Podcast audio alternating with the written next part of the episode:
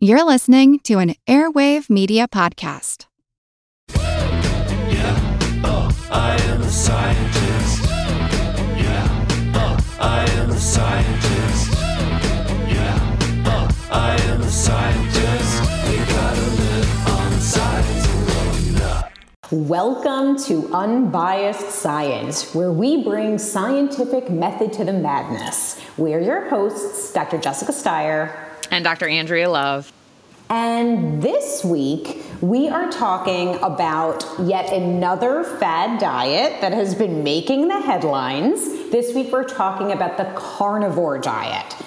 Um, you were already chuckling. well, I feel like we could just have a podcast solely on the new fad diet that cropped up this week. Well, it's that is very true. Um, but before we get into it, just a brief recap of last week. If you did not tune into last week's episode, it was the second part of a series that we did on TikTok like health hacking trends, I'd say, right, Andrea? And so we specifically spoke about sea moss gel, um, cut onions around your house and putting them on the bottom of your feet, um, also putting sliced potatoes in the bottom of your feet to stave off illness or um, cure illness. Um, we also talked about vabbing, menstrual masks, and putting garlic cloves up your nose. And I love, Andrea, that right before we hit record, you're like, so basically, we made soup on our feet, we ate some sea moss gel, and we rubbed things from our vagina on our body. so that sums it up pretty beautifully. all right, all right. So, um, oh, and one other note. So, yes, obviously, we're on video. We're doing our best to, to keep this going, um, but we are still figuring things out. So, I'm currently hiding in my basement, just praying that my dogs don't come down here. Um, but there's an echo because I'm still getting this room set up. So bear with me. Andrea's having some camera issues. So just bear with us as we figure this out. We will work out the kinks. So let's let's get into it. So the carnivore diet, it's super trendy right now. It's making the rounds on social media. So unlike the keto diet, which we've talked about ad nauseum, which aims to limit carbs, the carnivore diet basically bans carbs completely. So you're only permitted to eat meat, fish, eggs. Wait, is this the carnivore diet? Are you allowed to eat eggs in the carnivore diet, Andrea? Mm, that's a good question, actually. I, I feel like yes. Um, okay. I think it's solely animal products. Um, right, right. So I think also eggs are counted. I think cheese um, is also included as well as uh, sometimes cheese and dairy is included, and then also like poultry and fish. So it's like really like really strict on like animal products only, um, with a really heavy focus on the meat component. Right. No carbs, no plants strict ban on that. And I feel like there are probably some people who interpret it a little bit like maybe some people eat eggs and some people don't, or some people eat cheese and some people don't. Yeah. So so let's get into it. We need to talk about the whole premise of the carnivore diet, which is that our ancestors, you know, survived on meat alone. And I know we're going to get into that because that's not true. Um, and then there are also health implications of Right. eating a meat only diet. So can you sort of set the stage for why people are doing this? Yeah. So essentially, someone on social media, um, well, actually, there were several people that basically suggested that this is called the ancestral diet, that before agriculture and farming existed, humans, prehistoric humans, whatever you want to call, um, you know, hominids, ate only animal products. They, you know, hunted and fished and and that's what they ate. And supposedly, you know, that made them healthier, it extended their lifespan. Of course, we, we know that's not true. Lifespan of our ancestors was very short for a variety of reasons. But a lot of the proponents claim again that this is what our ancestors did um, and what humans are designed to do. And as a result, it's going to alleviate all these chronic illnesses that humans are plagued with It's going to cure autoimmune disorders. They even claim often that it's going to somehow eradicate infections and other illnesses. A lot of proponents of the carnivore diet say that pesticides are harmful, that um, plants that produce their own natural toxins, we know plants produce a lot of chemicals to ward off things from eating them, those are all harming their health. You know, starch is bad because that only came to be during the agricultural revolution. You know, sugar is the enemy, and so we should be avoiding sugar. And the way to do that is to not eat any carbohydrates, any plants or vegetables, um, because, yeah, I mean, carbohydrates are sugars basically. So Right. um, this has become very popular, and there are a lot of very prevalent people on social media. There are ex physicians who promote it, and we'll talk a little bit about some of those in the future. And they claim that, you know, Homo sapiens evolved to be carnivorous. So, so very quickly, you know, we know that other kind of fad diets have existed that that make similar claims like the Paleolithic diet or the paleo diet. And that one's a little bit different because they said that um, humans were hunter gatherers, so they did also allow them to eat vegetables and fruits and nuts and seeds and things that you could forage for presumably in the wild. But you couldn't eat bread, you couldn't eat starches, you couldn't eat potatoes, things like that. Um, but actually evidence has emerged that suggests that Paleolithic ancestors actually did make and eat rudimentary bread and, and grains and so on and so forth. So, you know, very broadly speaking, there's actually no evidence that our ancestors did any of this or ate in these manners. And if you look at physiological evidence, fossil evidence of ancestral humans and also human architecture, even just our teeth demonstrate that we are meant to eat a lot of diverse types of food. So we have molars which are good for grinding things like plants that have lots of cellulose. Um, and we have sharper incisors that are good for shredding meats. So ultimately, we are are omnivores. We should be eating a broad and diverse diet of all things. And there's a lot of really great research that we could link on our show notes, but exactly as you said, you know, our teeth, our digestive enzymes, the physiology of our guts, you know, these all point to an omnivorous diet, right? Um, and then when you look at other living primates, right? So the ones with guts that are most similar to ours, like monkeys and apes, they are composed of fruits and nuts, leaves, insects. So I, I don't really understand where this idea came from. No, honestly, like No, just- it's true. It's it's I don't yeah, I mean my guess is, and this is what we see from pseudoscience, is that someone found a paper on a repository. Again, repositories like PubMed don't say anything about the quality of a paper, but they read something, or even it could have been a completely non peer reviewed thing where someone made this claim and it sounded Right. very convincing and and again you know people are always looking for these quick fixes like maybe they don't feel well and so they're like well i'm going to try this very dramatic thing to change my habits and whether it be because they also changed other things in their lifestyle um, or Right. it could be partially due to placebo effect they perceive that they feel better after these changes and then it becomes this mantra of you know well you know i did x y and z and that helped me feel better therefore that must be the cure for you know ailment y Right. So to prepare for this, we obviously, you know, we're reading some of the claims for proponents of this diet. And I just want to read. So um, advocates of the carnivore diet contend that plant toxins and residual pesticides used in plant food production are harming our health. Um, they claim that starchy foods only became a major part of the human diet with the agricultural revolution, and that um, you know eliminating all plant foods. You said this, Andrea, is the best way to go sugar-free um, for weight control and metabolic health. And there's a lot of focus on um, chronic illness, um, as well as uh, you know obesity trends and things like that. And before we get into like, okay, yeah, there are some good things about me. and then, you know, what's the possible risk? You know, I do think it's important to understand that as humans have evolved, as technology has evolved, our lifespan has extended, and we've got um, a variety of public health measures that change causes of death, right? So,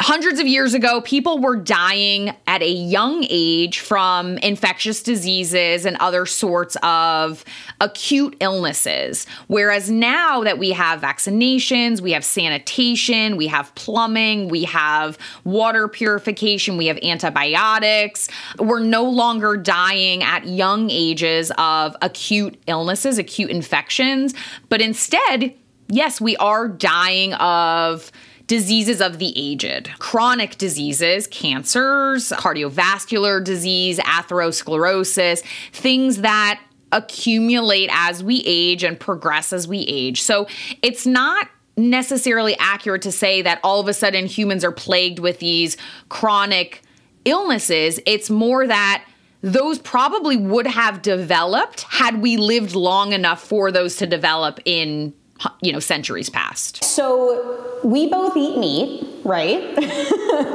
We also eat plants and fruits and vegetables and all yes, kinds of good stuff. i eat everything indiscriminately. Same. I, I do too. So, meat is a good source of some of the things our body needs, right? It's a great source of protein, iron. You know, I'm actually on my period right now. I was feeling a little anemic. I had a burger. I felt better. So, yes, it's a great source of iron and zinc and selenium and uh, vitamin D, B6, B12. Um, these things are great, right? I know, you know, fish has omega 3 fatty acids and vitamin D and iodine and all of these things that our body needs. Um, but we also have to talk about a few things that meat, you know, meat's not a great source of. Um, we know it's not a good source of folate. Um, it's also not typically a great source of vitamin C or vitamin E, which we can get from um, leafy greens, right, and fruits. Um, I know you. Do you want to jump in? Yeah, I was just I was just gonna say, you know, I mean, the reason that you know fishermen often got scurvy is because they're living on a boat for months and months at a time, and they were not eating, especially citrus vegetables, which are high in vitamin C, and and we can prevent scurvy now, you know. So that's right. great. Um, right, right. Well, and also the people who are proponents of the carnivore diet, they they'll talk about certain cultures, right? So they'll talk about the Inuit culture, for example. I feel like that comes up a lot. A in- lot. in- A right? lot, yeah. Um, but you know, the type of meat that this particular culture is eating is different than what we're buying in the supermarkets. They're eating a lot of unsaturated fats. They're eating a variety of meats. They're also eating things like whale skin, um, which is very rich in vitamin C. So it's you know we're kind of comparing apples to oranges, Right. when, right? Right. And also, you know, humans are genetically very diverse, right? Populations, um, very like niche populations that are very isolated, like the Inuit, for example, have evolved certain things in their genetic profile to better allow them to extract nutrients and process nutrients and have you know a healthy metabolism compared to kind of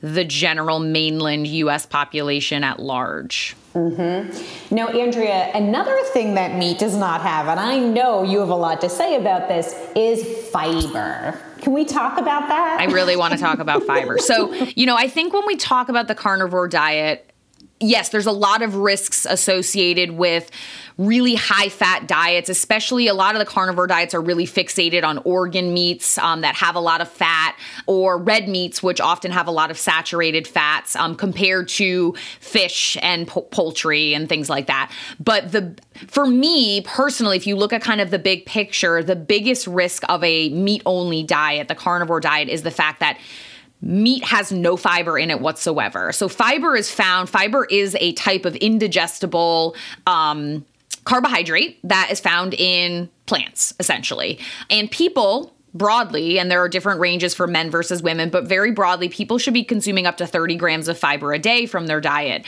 So if you're eating a meat only diet, you're consuming zero fiber. Fiber is essential for proper GI function. It is also very important in managing your gut microbiome, which we know is important. We can't say to the degree of which it's important, but we know that shifts in um, your microbiome can potentially have health impacts.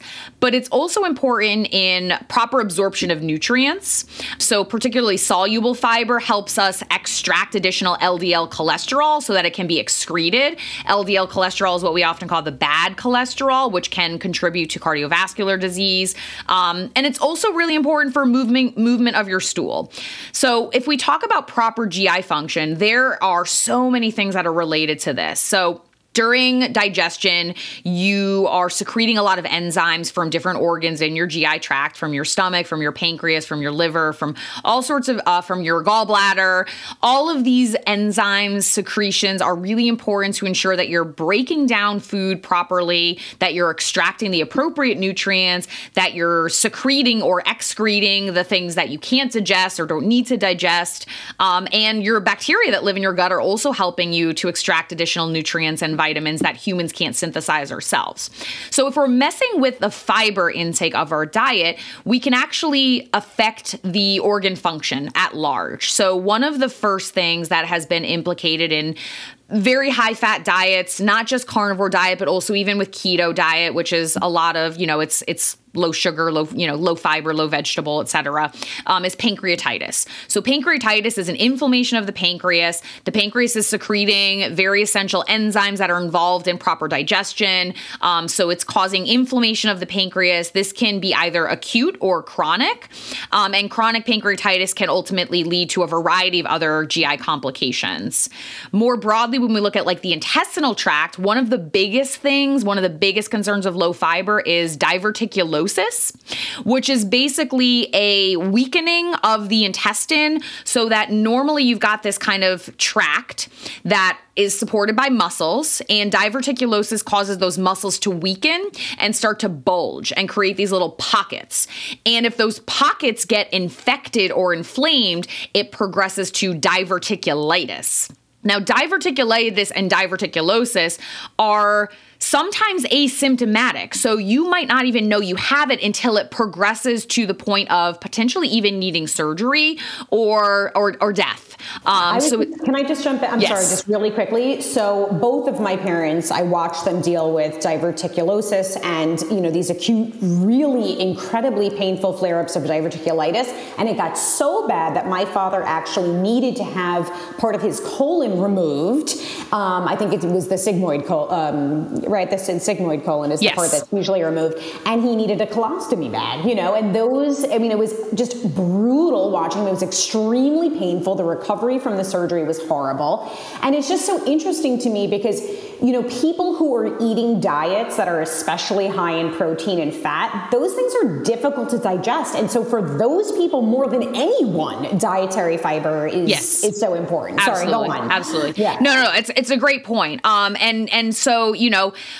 when diverticulosis progresses to diverticulitis, and then diverticulitis gets worse, you can actually develop abscesses. So infections, pus buildup in those little bulges of the intestine, and then that can lead to perforation, meaning you're literally developing a hole in your intestine, in your colon, and then you have pus and and, and then you have intestinal contents, so feces leaking into your abdomen essentially. That can obviously be cause life-threatening septic infections and obviously very severe severe illness. Um, rectal bleeding, colonic stricture, which basically means that your colon muscles um, become so scarred from the damage that they narrow and then you can't properly pass stool to begin with. And then also things like fistulas. And fistulas are basically when one cavity of uh, the body inappropriately connects to another. So often, you know, the the intestines kind of disconnect,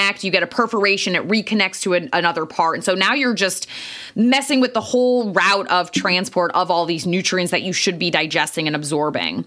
So separate from diverticulitis and diverticulosis, because fiber is so important to extracting water, passing stool, the shape and the form of your feces, it can also lead to things like constipation. And when you're constipated, maybe you're straining, maybe you have hemorrhoids, which are now varicose veins in your rectum. So you have bulging veins in your rectum, which can be very painful.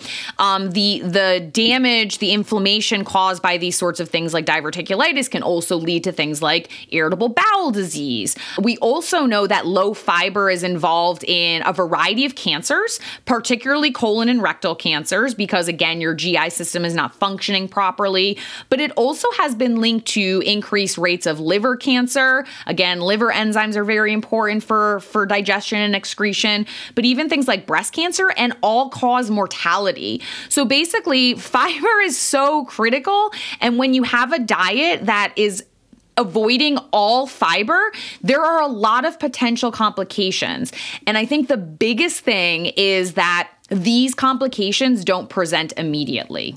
So it takes years for them to develop. So if you're avoiding fiber because you're following this carnivore diet, at the t- at the moment in time you'd be like I feel great but then 5 years down the road now you have all of these chronic gastrointestinal issues that can lead to malabsorption, colostomy bags, potentially even death. And I really don't think that people understand how dangerous constipation can be and how painful it can be. Just as a quick aside, so Ethan, my husband, uh, is an ER physician, and he talks often about literally having to scoop poop out of people's behinds. And it, you know, yes, a lot of the time it, it's you know elderly people who aren't getting up and moving or drinking enough water. Um, there's a lot of uh, constipation related to, to opioids, but it's also you know young people who are eating incredibly high protein diets, not getting enough fiber, and then they're showing up to the ER and my husband's scooping poop out of their bum. So, yep, yep absolutely. Yeah.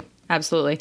You know, we're talking about fiber. Fiber is one type of carbohydrate that's really important for GI health, but I think it's also important to talk about, you know, the fact that this carnivore diet is kind of demonizing all sorts of other macronutrients. So, mm-hmm. you know, it's very heavily focused on protein and fat, but it's recommending essentially that you avoid nearly all carbohydrates. And there's no evidence to support this. You know, just like when we talk about other restrictive fad diets like the keto diet, whole grains, fruits, mm-hmm. vegetables, all of these things have obviously fiber, but they have a lot of other nutrients. They have a lot of, you know, folate, vitamin C, vitamin E. Vitamin E is required in order to help synthesize vitamin K and use vitamin K. So all of these things are typically gotten from eating carbohydrate sources, which are grains, legumes, fruits, vegetables. Right.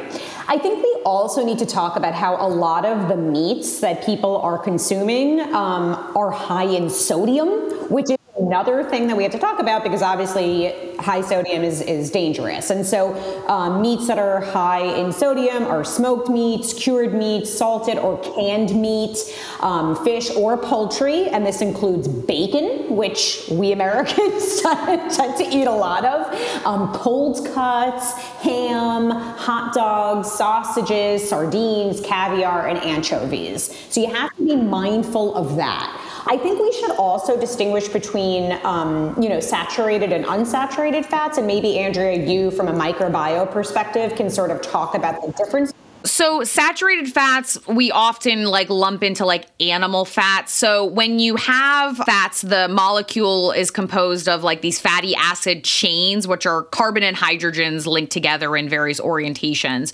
So a saturated fatty acid basically means that every single bond space is is a is accommodated by a hydrogen.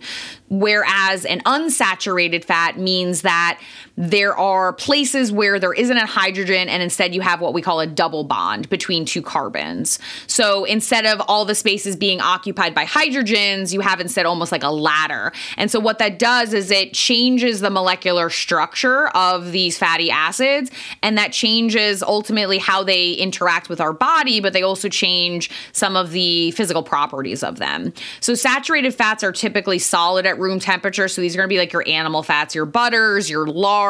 Often, if you're doing, you know, you're you're taking bacon grease out of the pan and you let it cool down because you're going to use it for cooking later, that'll solidify. Whereas your unsaturated fats are typically liquid at room temperature because, again, they have more space, they don't have all these hydrogens, and those are going to be your vegetable oils. So, olive oils, avocado oils, canola oils, and so on and so forth. Mm-hmm. Um, and obviously, we're worried about things like cholesterol, cardiovascular health. I mean, you know, I, I just I can't even imagine recommending that someone eat a meat only diet for for anyway for for a variety of reasons. Yeah. So if you you know if you look at this composition, you know, if you're eating only animal based fats, those are predominantly going to be saturated fats. Exactly. And we know that saturated fats can be implicated in the progression or development of various chronic illnesses, particularly related to cardiovascular health. So, if you're looking at kind of the consumption of saturated fats, saturated fats, again, in combination with low fiber, that can actually increase LDL cholesterol levels, um, which again, we call our bad cholesterol. That can increase the risk of cardiovascular disease or heart disease. And then, of course, if you actually look at kind of dietary composition, there actually was a meta analysis. This included 15 randomized controlled trials, and they found that shifting dietary composition from a diet that was more predominant in saturated fats to either either polyunsaturated fats. So these are unsaturated fats with multiple double bonds in them. So again vegetable oils and similar or carbohydrates reduced the overall risk of cardiac events where a greater reduction in the risk of cardiac events was seen with a greater reduction in saturated fat intake. And i think it's also really important to note you know the proponents of these claim all these health benefits but this diet is actually in opposition to evidence-based methods to manage a variety of chronic conditions including things like type 2 diabetes where we know and of course we'll get flack from this but the mediterranean diet which is in the medical literature high in whole grains, high in vegetables, high in fruits, high in um, plant derived proteins, vegetable oils, and so on. So whole grains, fruits, veggies, legumes. Um, you know, moderate al- you know moderate your alcohol consumption, moderate or reduce your consumption of red meats, and and so on and so forth. Those di- diets actually are demonstrated to reduce diabetes risk on the whole, but also improve your blood blood lipid and glycemic index control. So it's very interesting to see that people are like, well, eat a lot of red meat, it'll control your blood sugar better, when the evidence related to blood sugar moderation is actually more linked to fiber consumption, which again, you're going to find in those plants. I think that the cardiologists listening to this episode will be very pleased, as well as the gastroenterologists and all kinds of doctors. Those colorectal surgeons out there. although I guess the carnivore diet's really uh, keeping them in business. yeah, I was going to say, oh, they're going to have less less surgery cases. Yes. All right. So now let, let's just chat, um, at least briefly, about environmental impacts, um, because there are environmental impacts of, of meat eating, right? Um, and so, again, you know, we are not, we, we would be hypocrites if we said that you shouldn't eat any meat. We, um, we eat meat. Um, but it's, you know, it's a fact that we do cut down forests to create pasture and land to meet the rising demand for animal feed, right? We know that livestock production is the second largest source of greenhouse gas emissions, and that animal farming does utilize scarce, non renewable resources. And there are some options that are more sustainable than others. So it's recommended that if possible, when possible, um, buy your meat from local farmers or from farms that, you know, grass feed their livestock. When possible, opt for pasture raised because that is the more sustainable choice you know, fish, chicken, and pork tend to be more environmentally friendly options um, as opposed to um, to beef. Um, seafood typically has a lower carbon footprint, so things like mussels and oysters and scallops and clams, um, those tend to be seen as more sustainable. Andrea, anything you want to add on the environmental front? Yeah, I mean, I think again, it's a really it's a really tricky, you know, balance, right? Like we try to limit how much meat we consume. We even do try to limit how much fish and shellfish we consume. Um, you know, for a variety of reasons, but one of which is obviously obviously the environmental impact. We know as the global population rises, we don't physically have the acreage to support everyone who is a meat eater from just pasture grazed, you know, animals alone, which is why a lot of these, you know, factory type farms exist um, because there is a demand on meat. And, you know, there's again this balance behind supply and demand and also being ecologically conscious. And so, you know, when these types of diets gain popularity, now you're increasing the demand for meat and you're you're creating this vicious cycle that I think many people are not necessarily aware of. And there's a whole other issue of treatment of animals, right? Yes. And animal welfare Yes. and, um, you know, humane. um, Absolutely. you know, all, all of that stuff. And Absolutely. so that's why, you know, we, you know, in our family, we do always try to avoid like factory farm, you know, all that kind of stuff and buy from local farms whenever possible. But of course, you know, we realize that that's not always an option Yes. for, for everyone. Exactly. Um, all right. So can we chat about the Liver King? Yes. Who is the Liver King? I only recently found out about him and I was horrified because I think he's the guy who's always just eating. Yeah, he's just raw- chomping on some raw liver. Yeah, yeah, just chomping on a raw beef liver in videos and stuff. So And, and by the way, I actually like liver. I mean, it's I do so too. I love, but but cooked. cooked. Yeah, so I, you know, I'm, I'm Jewish. I grew, I grew up eating chicken liver and onions and chopped liver and all that stuff. But Love yes, it. cooked, Yes, cooked, cooked. cooked, please, cooked. please cook Okay. the liver. Yeah. So who who is the Liver King? Yeah, so I mean, he's he's a guy on TikTok basically who who claimed that he was eating like his ancestors and he was curing all of these illnesses, right? Fatigue and inflama- inflammation, the buzzword of the day, which I'm really excited that we're gonna talk about more soon. Um, but other diseases, and it's gonna make you mentally fit and physically fit, and you're gonna bulk up and build all this muscle. And you know, he had millions and millions of followers on TikTok and, and Instagram, and he would post these very clickbait videos of him eating bull testicles or cow brain or raw liver. And of course, sold a lot of supplements, and they were all these ancestral supplements that had all these ground up dried beef liver and organs and other sorts of supplements. And of course, he offered solicited and unsolicited diet and exercise advice, and he was making hundreds of millions of dollars a year. And he claimed he was very muscular, and he claimed that his body and his fitness were a result of his supplements and his carnivorous diet. And of course, it turned out that he was spending thousands of dollars a month on anabolic steroids. um, so, yeah, he was kind of a fraud. And unfortunately, he got a lot of people on his bandwagon of this carnivore diet, especially these this raw organ meat fanaticism. I think it's also important to note that there are a lot of other public figures that tout this carnivore diet, including Joe Rogan, um, Shawn Baker, which many people use as this authority. Like, oh, he's a doctor. He was an orthopedic surgeon who wrote a book called The Carnivore Diet. He lost his medical license in part for incompetence to practice. So, um, maybe we don't want to use him as a credible source, uh, especially because his medical specialty was orthopedic surgery. Um, and then, of course, you've got the Petersons. So, Jordan Peterson and his daughter Mikhaila. They've cherry picked a particular study that, you know, maybe Jess, you want to talk about the study? I, think you do. because it, this it just really bothers me. So okay, so let's just talk about this study. So Mikhaila in particular, I, I saw a video of her. She I don't know she was testifying somewhere about this Harvard study, and of course, if you're saying Harvard, you know you immediately assume it's credible. But let let let let's chat about it. So the study was um, they basically reported high uh, no health benefits and high satisfaction. They saw 90% of people. the- These are the claims. 90% of people who tried the carnivore diet saw improvements. And so here I'm just reading these quotes. So um, she was testifying to say that uh, meat is the only food that people can survive on as a single food without supplementing anything else. It's the perfect elemental diet for a sick person.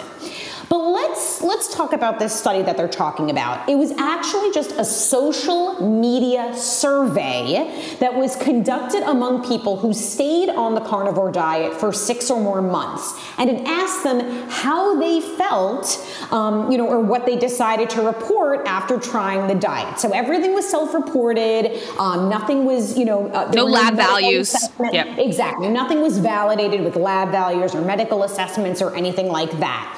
And another really big thing to note is that there was major selection bias because the survey was conducted among people who stayed on the diet for six or more months. Right. So, you know, presumably if they're staying on the diet, they, They liked saw- it. They, they liked it, exactly. What about all the people who stopped the diet or who had problems with the diet? So, this particular study, I mean, and again, it's my goodness, the Harvard study, the Harvard study is being, you know, touted as evidence. I just wanted to debunk that real quick. No, and also, you know, they didn't actually verify what people are even eating on the diet. The people who are self reporting. And again, that is a huge gap in obviously study design. But again, I think the bigger issue is how it's being co opted and misrepresented by these people who are promoting this diet and being very vocal about it.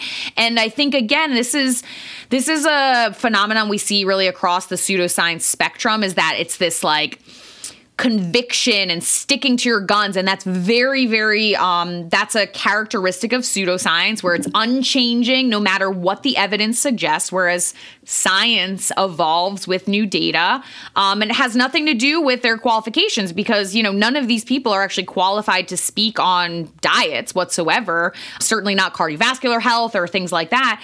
But it's how it's their personal testimony, right? It's this anecdotal appeal to emotion, the claim that, well, I did it and it cured me of this. I did Right. it and I felt this. And people, you know, there's a lot of people who struggle with a lot of, you know, ailments, health issues for a lot of different reasons and it can be very compelling when people hear these stories. And and again, just like with the Liver King, some of those stories could be completely false, right? Completely Right. fabricated, right? He was not getting fit by eating raw meat. He was getting fit by taking steroids. But his viewers don't know that. So they see this and they watch this and they think that maybe this could work for them. Well, and you just like really beautifully articulated like the plight of researchers, right? Is that we know it is true. Like anecdotes are more powerful when you have a face, and you know when you put a face to a story, and you're, you know, as you said, appealing to emotions. That is so much stronger than you know a study was conducted. You know, we were talking about you know thousands of faceless data points. Yes. But also, can you just talk in that voice from now on? Right. sure thing. Also, can we just give a little um, disclaimer that people should not be eating raw liver? Yes. Um, the pathogens and I, I raw just- anything. Raw, Yeah. yes, raw meat Yeah. in general is not a good idea. So there's a lot of different pathogens that can get in there. Raw liver, you've got Campylobacter. This can cause very severe gastroenteritis. Um, raw meat in general, you know, it's not what you're getting at the grocery store is not prepared or processed in a way that it's going to be safe to consume raw. You've got E. coli, salmonella, all sorts of other potential pathogens from the meat itself or from the processing facility. And even with raw fish, if it is not sushi grade certified, there's a very high rate of parasitic worms that live in fish just broadly. One in Right. particular is Anisakis worms, which often are called herring worm. Um, and these are increasing in prevalence in fish globally for a variety of reasons, including climate change. But ultimately, when you eat that, you can get very severe GI symptoms. Often looks like food poisoning, but it's because you have roundworms living in your gut. Um, so That sounds pleasant. yeah, just don't don't eat raw meat. Um, you know, unless it's been certified and tested, and you know all of those sorts of things. The last thing I want to say, and then I think we're going to wrap up, is that there really is, I think, this big psychological component to all of all of um, these fad diets. It's like this sense of belonging. So I think the people who are part of this, who, who do this diet, they call themselves the tribe, and it's almost like this like culty like group. You know, they're in it together. You know, especially if people are, you know, they're maybe they're they're trying to improve their health and they're believing these claims. You know, and then they're doing it as a part of a group of of with other people. Like there's just we we can't write off the the psychological yeah. oh, like, totally. right you know basis for so much of this. And I just want to give the disclaimer that I always give. You know, if you're someone who has tried this or has considered trying it, like we get it. Like you, you're seeing claims it's being pushed in your face and you know social media and people who saying that it that it worked. But you know, again, we're here to tell you, as compelling as those anecdotes might be, there are many reasons. I mean, I feel like we really, you know, the, the whole basis for the diet, the health impacts of the diet, the environmental impacts of the diet. There's so many reasons why you should not try the carnivore yes. diet. Yes, yeah. And and of course, you know, let's just bring it back. There, there's actually no evidence to suggest that our ancestors or even humans, primates are carnivorous primarily, you know, and in fact, if you actually look at fossil records and ancestral records, humans were farming and gathering before they were ra- raising livestock. So, um, you know, humans are omnivores. They have a diverse and varied diet that should have a lot of fiber in it, which you're getting solely from plants. Um, and, and, I, and oh, yeah. No, go ahead. I, I was just going to say, and maybe in the future, because I would imagine that there are people who are listening to this who are maybe, you know, vegetarian or vegan, and they're like, oh, you know, they're sort of saying the opposite that, you know, meats or, you know, e- eating meat at all is is bad for a variety of reasons. And maybe we could tackle that on a yeah, future episode. Yeah, and we are going to tackle things like fiber, prebiotics, probiotic. You know, I know we've talked about probiotic supplements, but we are going to talk about a lot of that as well as gut health and poop in um, future episodes too. Yes. Um, but I think the big TL, TLDR here is that, you know, typically any fad diet of any kind are, are generally not good, especially those such as the carnivore diet, which restrict major food groups, you know, or, or restrict you to only a single food group. Um, you know, particularly in this case, there are a lot of potential health risks that just don't seem worth it. Um, you know, and of course, if you do have questions, please get resources from clinicians who have expertise in a relevant field uh, and try to not take that sort of medical advice from uh, a steroid user on TikTok. Uh-oh. So, yeah. all right, Andrea, take us home. All right. So thanks for tuning in today. We hope you learned a thing or two. And if you want more unbiased science, please check out our Substack subscription. It's a really nice way to support us with a five dollar a month, um, you know, subscription fee, which helps support our efforts over here at the pod. You do get a direct line to Jess and myself, uh, part of membership to a private Facebook group. Then we do have a monthly live Q and A. So check it out at theunbiasedscipod.substack.com. Next episode, we will be discussing endocrine health and endocrine disrupting chemicals chemicals, what's real and what's not. And we will, of course, continue to provide updates on all things science and health related on our social media accounts. So be sure to follow us on Instagram, Facebook, LinkedIn, and Twitter at Unbiased SciPod. And very quickly before we wrap up, I'm pleased to announce that the American Lyme Disease Foundation now has a Twitter account too. And you can follow that at at American underscore Lyme. Catch you next time on the pod, your trusted source for no nonsense, just science. Yeah, oh, I am a scientist. Yeah, oh, I am a scientist.